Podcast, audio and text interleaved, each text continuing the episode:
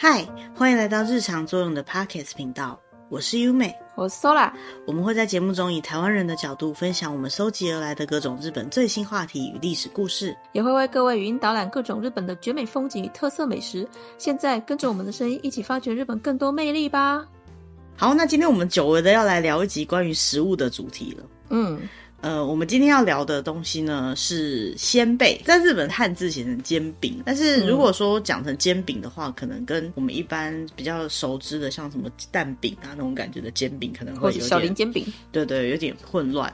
所以说鲜贝或者是说米果这样的东西会比较像是它的名字。要说到鲜贝，有些人就会觉得说日本好像蛮喜欢吃类似像这样的东西。那除了仙贝之外呢，类似像这样子的饼干类的食物，日本还有两三种不一样的。比如说，不知道我们大家有没有听过像是阿拉蕾或者是 okaki 这样的东西。那什么是阿拉蕾嘞？阿拉蕾就是像我们小时候吃的那个不吃不可那种饼干，我不知道大家有没有吃过，就是外形比较不规则，然后通常小。小块小小块的那一种，或者是我家都叫它米果啦。那它可能会被调味成不同的口味，甚至它本身的饼干的基底哈，就是会有不同的味道，比如说有虾子口味的啊什么之类的。嗯，那那种阿拉蕾，它翻译过来叫做馅饼。馅就是上面一个下雨的雨，然后下面一个分散的散，就是一般的那种米果的饼干，然后把它切成小块，然后用烤的或炸让它整个蓬起来，整个表面有时候可能就会呈现比较不规则的形状。那我们刚刚提到另外一个呢，叫做 okaki，okaki 就是跟阿拉蕾差不多意思的那种饼干，只是它通常比较大块一点，你如果来配茶什么的，会比较常吃得到的。那如果真要去分类的话呢，我们有找到一个网站，它是日本的米果协会。他说呢，这些由米的原料做成的米果可以分成好几种不同的种类，会先分成它是糯米还是一般的米。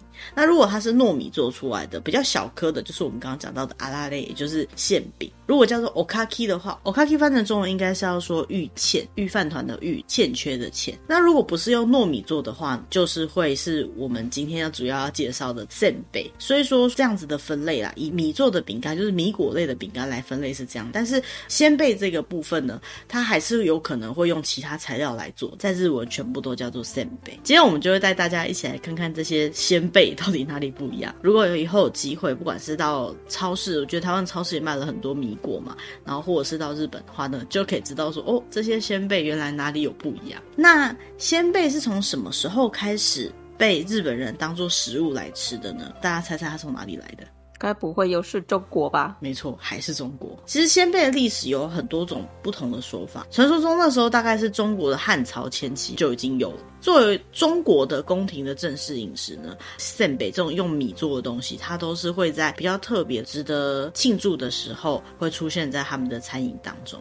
那那之后，大概在飞鸟时期，仙贝这个东西好像就由中国传到日本来。那传的途径呢，众说纷纭。不过当时的仙贝啊，它就是用水去把小麦粉揉一揉，然后用油煎煎出来的那种东西，其实就跟我们刚刚最一开始讲那种各种饼类的意义上是差不多的。不就是葱油饼之类的吗？对，其实就是那样子的东西。那跟我们现在理解到用一般的米或者是用糯米去做出来的这种仙贝是不太一样的东西。传说中呢，在平安时代那个时候啊，有一个去唐朝很有名的和尚，他叫做空海。哈，这个在各种又是你很多故事都有出现。对啊，我们在很多不同的介绍里面都会提到这一号人物。那那个时候呢，嗯、他们是去唐朝长安那边把这个技术学回来。那时候圣北的形状啊是龟壳状的，他吃到这个东西，发现这味道呢，他非常喜欢，他就把这个方法学了以后，就回来日本做。所以那个时候呢，他就跑到京都的原本是做和果子的店，教他们如何做这个龟子仙贝。传说这就是仙贝的其中一个由来。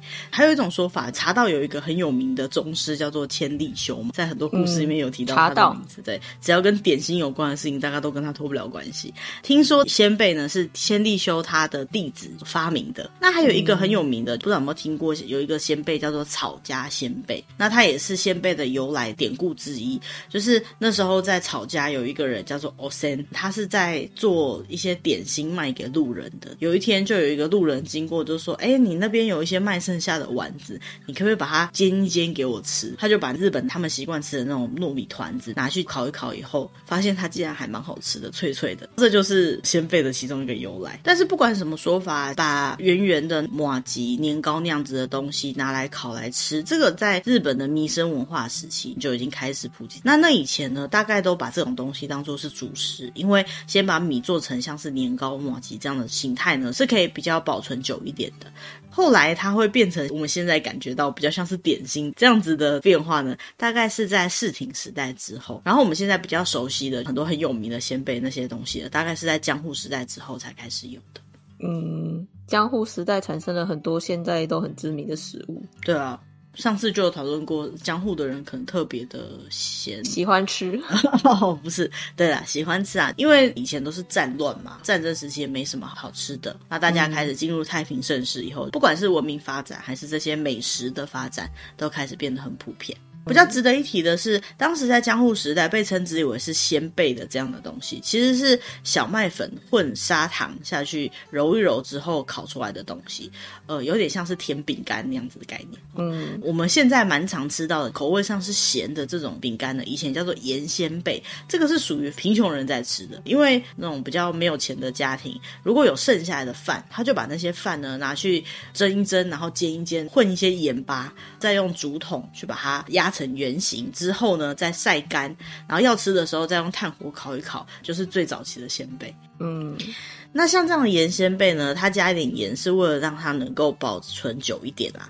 实际上要吃的时候呢，它就会再加酱油那些东西来做调味，就会慢慢的演变成越来越像现在这样子的感觉。所以现在大概是一些上次有介绍过，比较像夏町那样子的地方，鲜贝就特别的有名。应该也没有人想到，很久很久以前被当做是次级品、最下等的那种仙贝，现在大概是主流仙贝，大家都会想得到的零食之一。对，但是要讲到现在的鲜贝啊，就是哪里比较盛产？我觉得应该大部分的人都会想到比较北边的，像我就会想到像新系那些地方，产米的地方。对，因为在我的概念里面，就是米果，新系那边感觉会产很多米果。那也的确，新系那边有非常多的米果工厂。嗯。那介绍完仙贝的历史之后呢，我们就要来讲讲看仙贝的种类啦。那仙贝的种类简单来分它的口味啦，就是甜的啦、咸的啦这样分。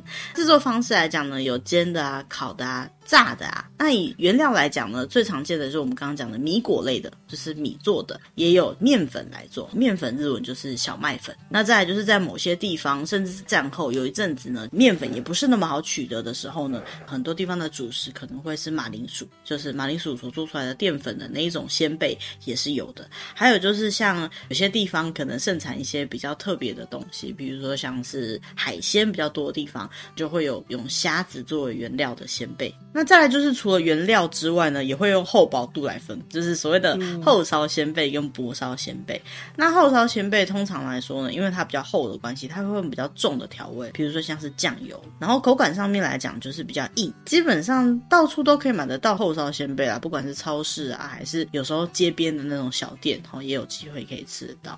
那相对于厚烧仙贝，就是所谓的薄烧仙贝啦，不是 yaki 仙贝，它就是把那些原料用的比较稀一点，所以它就可以相对煎出比较薄的仙贝。因为它比较薄的关系，所以它就不需要用到那么重的调味，所以通常不会是用酱油、盐味或者是其他的一些配料撒在上面的这种仙贝呢，是比较常见的。那还有一种鲜贝，我觉得大家小时候的回忆吧，多人想到鲜贝，应该一瞬间想到的是海苔鲜贝吧，就是酱油烤的那种鲜贝，外面再粘上一块海苔，樱桃小丸子里面会出现的。对啊，应该讲所有卡通里面的仙贝好像都是那样的印象。然后我每次看那个仙贝啊，嗯、我都觉得它好像很好咬，一咬它就会 刚好是那个嘴巴的形状。没有，它会裂掉。对，它会裂掉。而且我小时候超讨厌掉饼干屑，所以每次吃仙贝的时候，我就很希望可以像卡通里面一样，一咬就是一口。现实当中你一咬它就是整身都是屑屑。加海苔这部分也是我觉得蛮困扰的一点。我想要吃到最后一口都有海苔的味道，可是脆脆的，可能一口就被你吃下去了。然后如果软软的，嗯、还是。一样，一口就被你吃下去，就是你很难真的把它跟着饼干一起咬断。刚刚讲到加海苔这种基本酱油鲜贝呢，其实是最能够反映日本饮食文化的一种鲜贝的吃法，因为米跟酱油是日本的灵魂食物啊，就是必定要有的东西，最基本的东西。没错，酱油鲜贝通常来讲会有一点甜咸甜咸的这种感觉，口感上就一定要脆脆的，这样感觉才是对的。那大家不知道会不会好奇，他们怎么会想要把鲜贝拿来沾酱油？其实事实上来说啊，酱油鲜贝的这个酱油要沾多少，然后要用什么样的酱油，都是蛮讲究的。据说就是在制作这个酱油鲜贝的时候啊，如果酱油沾太多，就是会太湿，它吃进去太多酱油，那个鲜贝的口感就会完全不对。所以我们现在要吃到在超市可以买到那种一般量产化的酱油，它要沾多少酱油，要泡多久时间，这个部分呢，也是他们研究很久才研究出来的。那再来就是它上面的酱油要使用哪一种酱油，我觉得也是蛮厉害的。据说啊，酱油鲜贝每一家店他们的酱油酱汁都是秘密的配方。不是随随便便的，就是了。对，但是呢，日本他们有一种制作食品，就是食品相关的规则，叫做 JS。那在这个 JS 的规定里面啊，酱油根据它的制法，分成很多不同的种类，比如说浓口、薄口啊，还有什么白酱油之类的。那在这其中呢，要拿来做鲜贝的酱油，必须要是一种叫做 Tamari 酱油。那什么是 Tamari 酱油呢？嗯、大豆的比例比较高的酱油，也就是比较浓稠一点的酱油。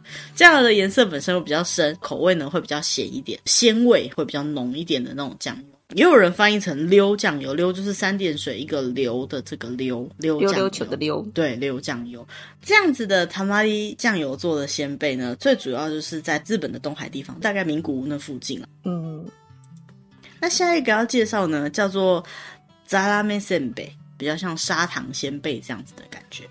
它就是那个仙贝外面有一层闪闪发光的砂糖。通常砂糖仙贝它的底都是酱油鲜贝，然后再去沾砂糖。那为什么还要再去沾砂糖呢？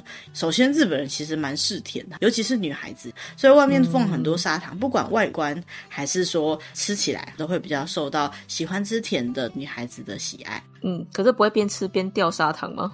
我觉得应该还是会，但是因为它里面是酱油底，那我们刚刚介绍到的酱油底的鲜贝，它的味道是比较浓郁的，所以说加了砂糖以后，可能就有点甜咸中和的感觉。因为它要加糖的关系，所以它其实外面要撒任何的粉都是可以的，比如说梅子粉的砂糖鲜贝。就会变成酸酸甜甜咸咸的吧？没错，或者是芝麻砂糖鲜贝，好像就可以想象它是什么味道。哦、香对，就会很香的味道。花生砂糖鲜贝听起来也很好吃啊。嗯，这个上面的砂糖要是大颗还是小颗，就会影响到砂糖鲜贝的主要的口感。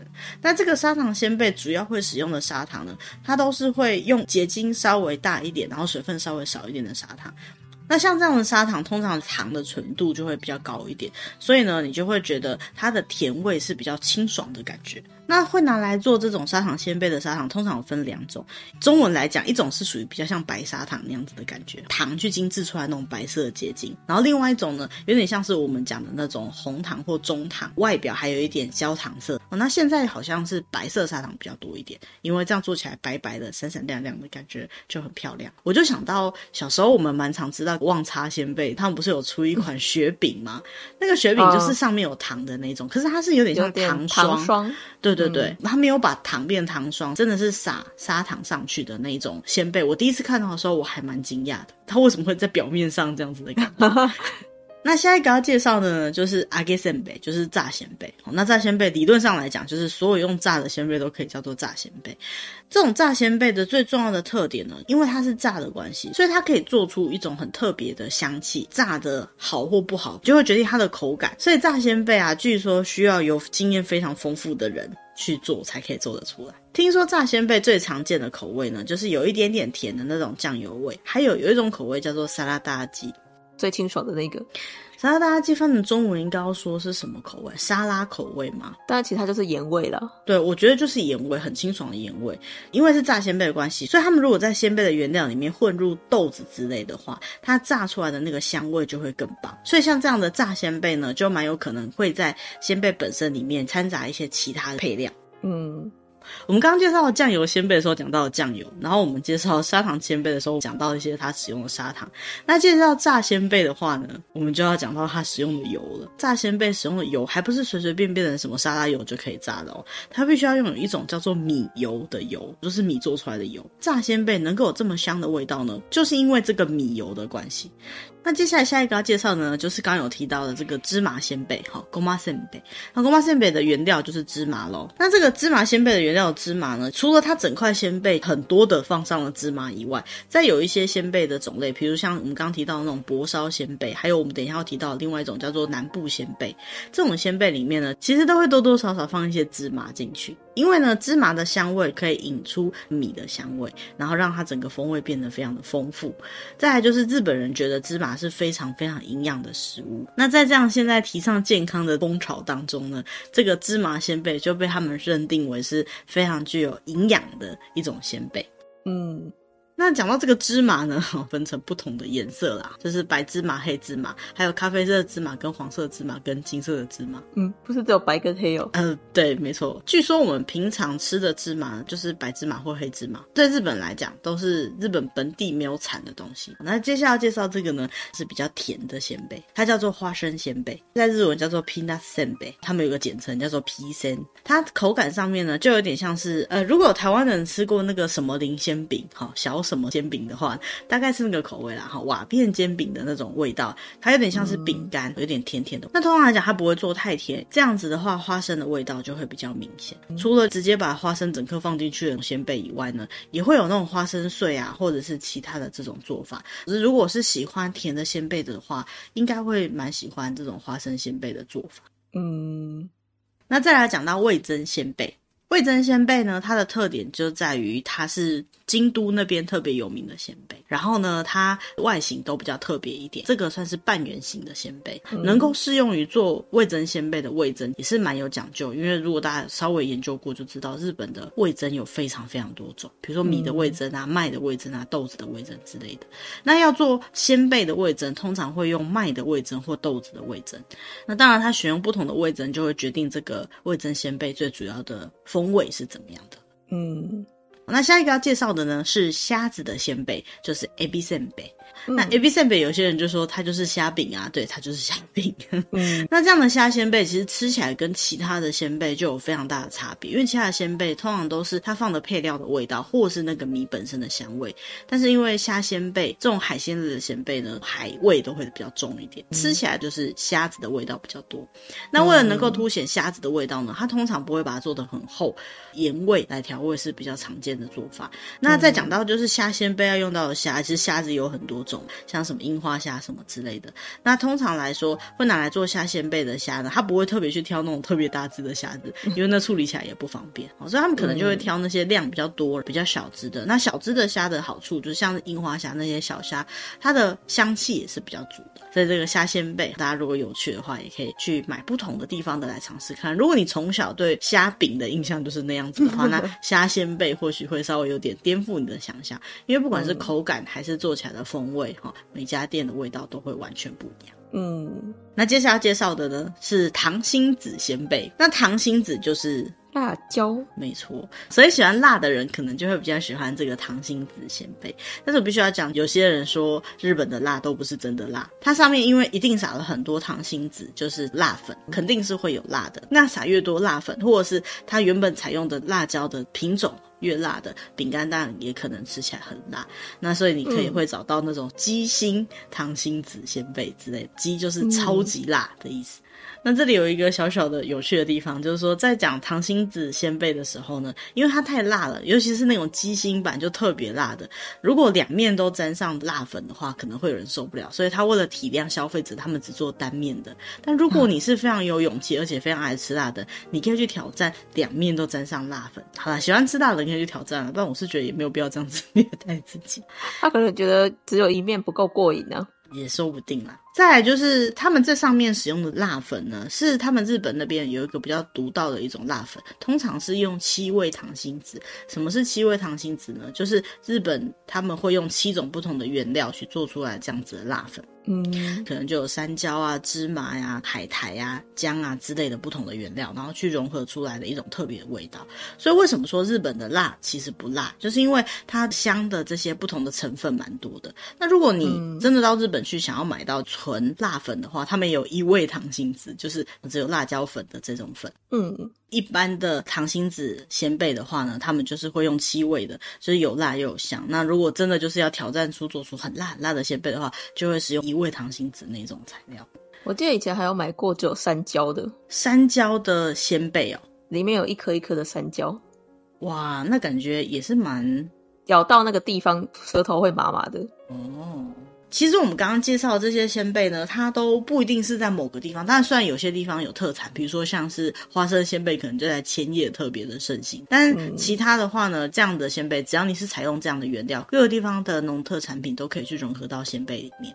那接下来要介绍呢，就是一些比较特殊的仙贝。好，比如说第一个就是我们刚刚一直有提到的，算是仙贝的始祖，叫做草加仙贝。嗯，那草加这个地方呢，在日本的埼玉县。那为什么草加仙贝会有名呢？就是传说中仙贝诞生的其中一个源头，就是这个草加仙贝的那个地方。那草加仙贝的特点在于它烤起来蛮硬的。那如果你想要吃到鲜贝就是那种很硬的口感的话，那草加仙贝就会非常的适合你，因为你咬下去的瞬间，你就会听到咔的那种很脆的声音，就会吃到酱油烤过的焦香味。如果有机会去到那边草加那个地方，有非常非常多的仙贝可以选。嗯，接下来要介绍的另外一个仙贝呢，叫做南部仙贝。想到南部，我只想到铁器而已，就是南部铁器。对，南部铁器很有名。这个南部仙贝呢，它是在青森跟岩手县那个附近的仙贝。他们那边呢会拿仙贝来煮汤，所以叫做仙贝汁，就仙贝汤这样子的料理。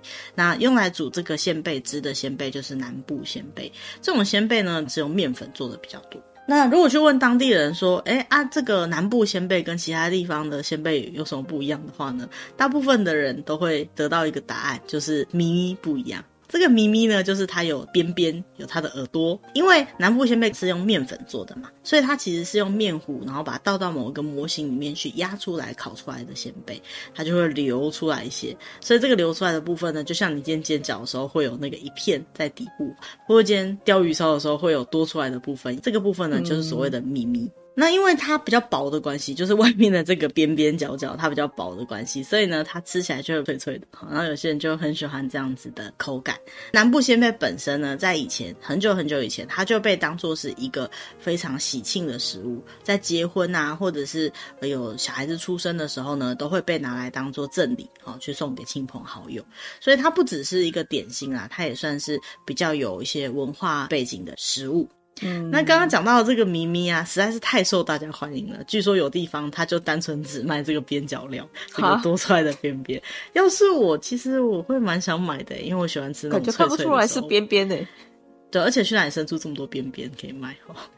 有机会到青森或岩手那边的话，可以去找看看。接下来要介绍的这个叫做ぬれせんべい，乳仙贝或者是湿仙贝。 类这个字就是潮湿，就是湿湿的的意思。要做出这种湿仙贝，它的独特口感呢，是因为它的做法上面有一些不一样。它把那些已经烤好的仙贝呢，在还很烫的情况下去浸到酱油里面，让它把酱油的味道吸进去，最外面也不会是这么硬，可能也不会那么脆，所以才会说是湿仙贝。那这个湿仙贝呢，有一个蛮有趣的故事，在千叶县那边有一个叫做吊子市那个地方，这个吊子呢，就是一个金字旁在一个征兆的兆，日文念作秋夕。这个湿仙贝呢，ぬれせんべい，他曾经救了一家铁道公司。 叫做吊子电气铁道。首先要先讲到吊子这个地方，它原本是一个鱼产量非常丰富的地方，所以人口本来也很多。可是后来呢，就开始人口慢慢的减少。吊子铁道呢，曾经有一度因为第一次世界大战的关系，它就没有再继续运行了。那后来他又重新开的时候呢，曾经有一度景气还蛮好的，所以搭乘人口数也都蛮多的。可是呢，随着他们的沿线的那些城市的人口变得越来越少，进入到日本的平成年间之后，他们的搭乘人口数就严重的降低。毕竟它不是像那种 JR 大型的企业嘛，所以如果没有什么人来做他们的铁道的话，这个铁道可能运行上面、整个维护上面都会有问题。所以他们就会开始开一些副业，比如说卖一些周边产品啊什么之类的。那那时候他们开开始卖的周边产品呢，就是我们刚刚介绍的这个努雷森贝，就是湿仙贝。他们一开始做以后就发现，哎，其实做的好像还蛮不错的，所以大概在一九九七年，他们就盖了一间工厂，然后就正式的开始在卖这些仙贝。盖好工厂的隔年呢，他们的销售额就超过了一年两亿日币。当时他们做铁道事业的盈利大概是一年一亿日币左右而已，就这样子经营到二零零六年左右，他们的社长突然间被逮捕了。逮捕的原因是因为盗用了铁道公司一亿元左右的公款。虽然说他们的仙贝卖得很好，可是他们就突然间陷入一个资金不足的状况了。据说那一年十一月，他们本来要检查车辆的那些检修费用，需要一千万日币左右，他们也拿不出来。再来就是同期呢，算是有点雪上加霜啊，就是他们的国土交通省，就是交通部那样子的机关呢，就介入了监察，就是查到说那些铁道上面有很多的零件啊，都已经开始老了。要求他们要限期改善，这些改善呢，还需要再花五千万日币。所以那个时候呢，负责卖诗仙贝的经营部课长呢，他就说：“我们已经没有其他办法了。”就在他们的官方网站上面贴出了公告，说：“为了维持我们的电车运行，请大家购买我们的诗仙贝吧。我们必须要赚取修理车子的钱啊！”这一个呼吁呢，就造成大家涌入，然后开始去购买他们的仙贝。当然，这样子一堆人来买之后呢，他们就平安的凑齐了车辆检查的费用。隔年呢，因为还被电视报道什么之类，就越来越。越多人来买，据说当时光这个诗仙贝的销售量就有四亿两千万日币，直接变超多。要来做这边的铁道的观光客呢，听说也增加了五成左右。那这个就是诗仙贝拯救了一家铁道公司的故事啦。这个诗仙贝就完全成为调子那个地方的土特产了。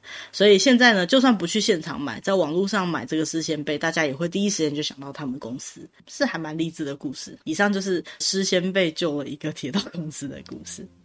那除此之外，其实还有超多鲜贝的啊，比如说像是碳酸鲜贝，就是把碳酸就是苏打跟鲜贝组合在一起的一个东西。其实它最有名就是在冰库的有马温泉那边，如果去过的，应该就会看到这个碳酸。到处都在卖。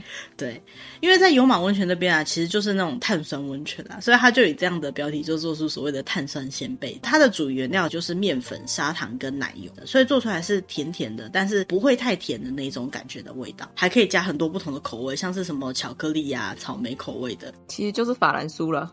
对，认真想想，它吃起来就是法兰酥的味道，口感也是法兰酥的味道。对，它就是法兰酥。嗯。那下一个呢，也是在地名产，叫做八桥。有些人就说不是。八桥我知道，京都的那个就是长得很像馄饨的那个，对，长得很像馄饨，三角形的。对，大家就想说八桥怎么会是鲜贝呢？就一点跟鲜贝都扯不上关系的感觉。其实我们现在印象中那种软软的感觉，像马吉那种八桥，叫做生八桥。原主的八桥呢，就是烤过的像鲜贝这样子的东西。而且它是长条的，像瓦片的形状。对，没有错。其实，在以前，他们这个八巧就是用米做的那样子的饼干，他们就已经把它取名叫做八巧了。京都人又特别的优雅嘛，所以除了配日本茶以外呢，他们也会把它拿来配咖啡啊、红茶呀、啊、之类的，甚至配冰淇淋都没有问题。嗯，那像我啊，觉得生八巧里面包的馅料不是很喜欢，我甚至会买那个没有馅的八桥。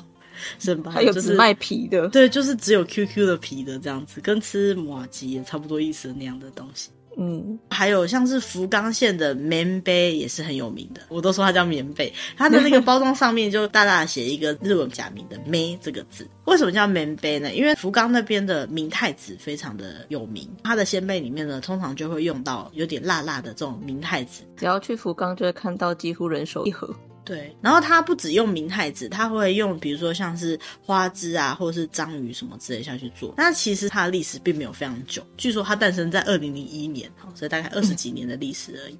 为什么会做出这个鲜贝？我觉得蛮有趣的。当时大家比较流行的就是酱油啊、砂糖啊那种，所以呢，他们就想说，那我们就用我们这边特产明太子来做。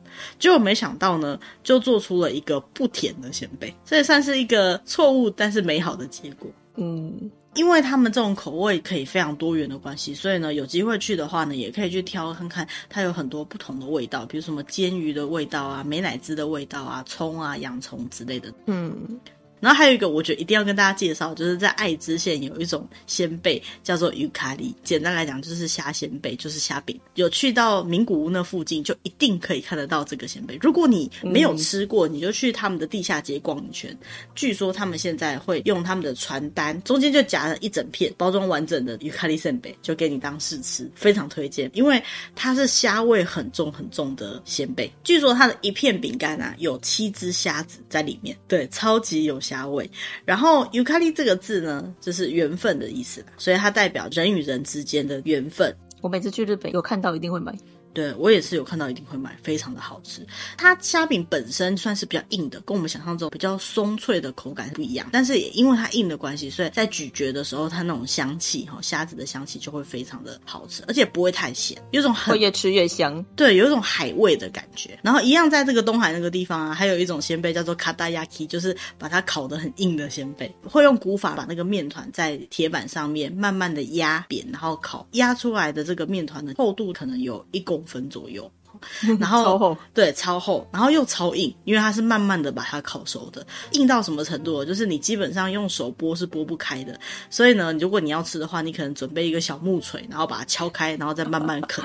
那当然它不只有硬啦，因为是用三重县那边产的小麦，吃进去的时候，你就会很明显的感觉到面粉的香气，跟它上面有撒芝麻的那种香气。嗯，最后呢，想跟大家分享一下，除了这些仙贝单吃以外呢，还有很多用仙贝做出来的料理，比如说像是刚有提到这个仙贝鸡鲁啊，就是仙贝汤啦。那这样的仙贝汤呢，其实也是因为以前他们做出那种仙贝很干，你就算烤过调味还是很干，所以拿拿去在汤里面煮，那仙贝因为吸收了很多汤汁，就会非常的好吃，算是他们冬天火锅里面必备的东西。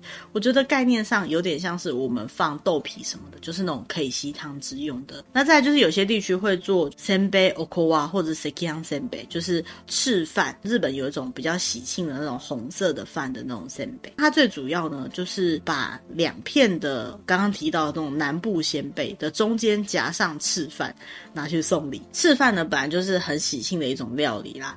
再来就是现在最近的人就开始会做一些各种不同的变化了，比如说甜的话呢，你可能会找到就是仙贝巧克力这样子的东西，蛮 令人意外，那味道其实蛮合。这些鲜贝里面有一种，虽然说不是传统鲜贝，但是现在在市面上很常见的，也是米果的一种，叫做柿子的种子，柿子种 Kakito Tane。那它通常那一包里面就会有那种米果跟花生这样子的搭配。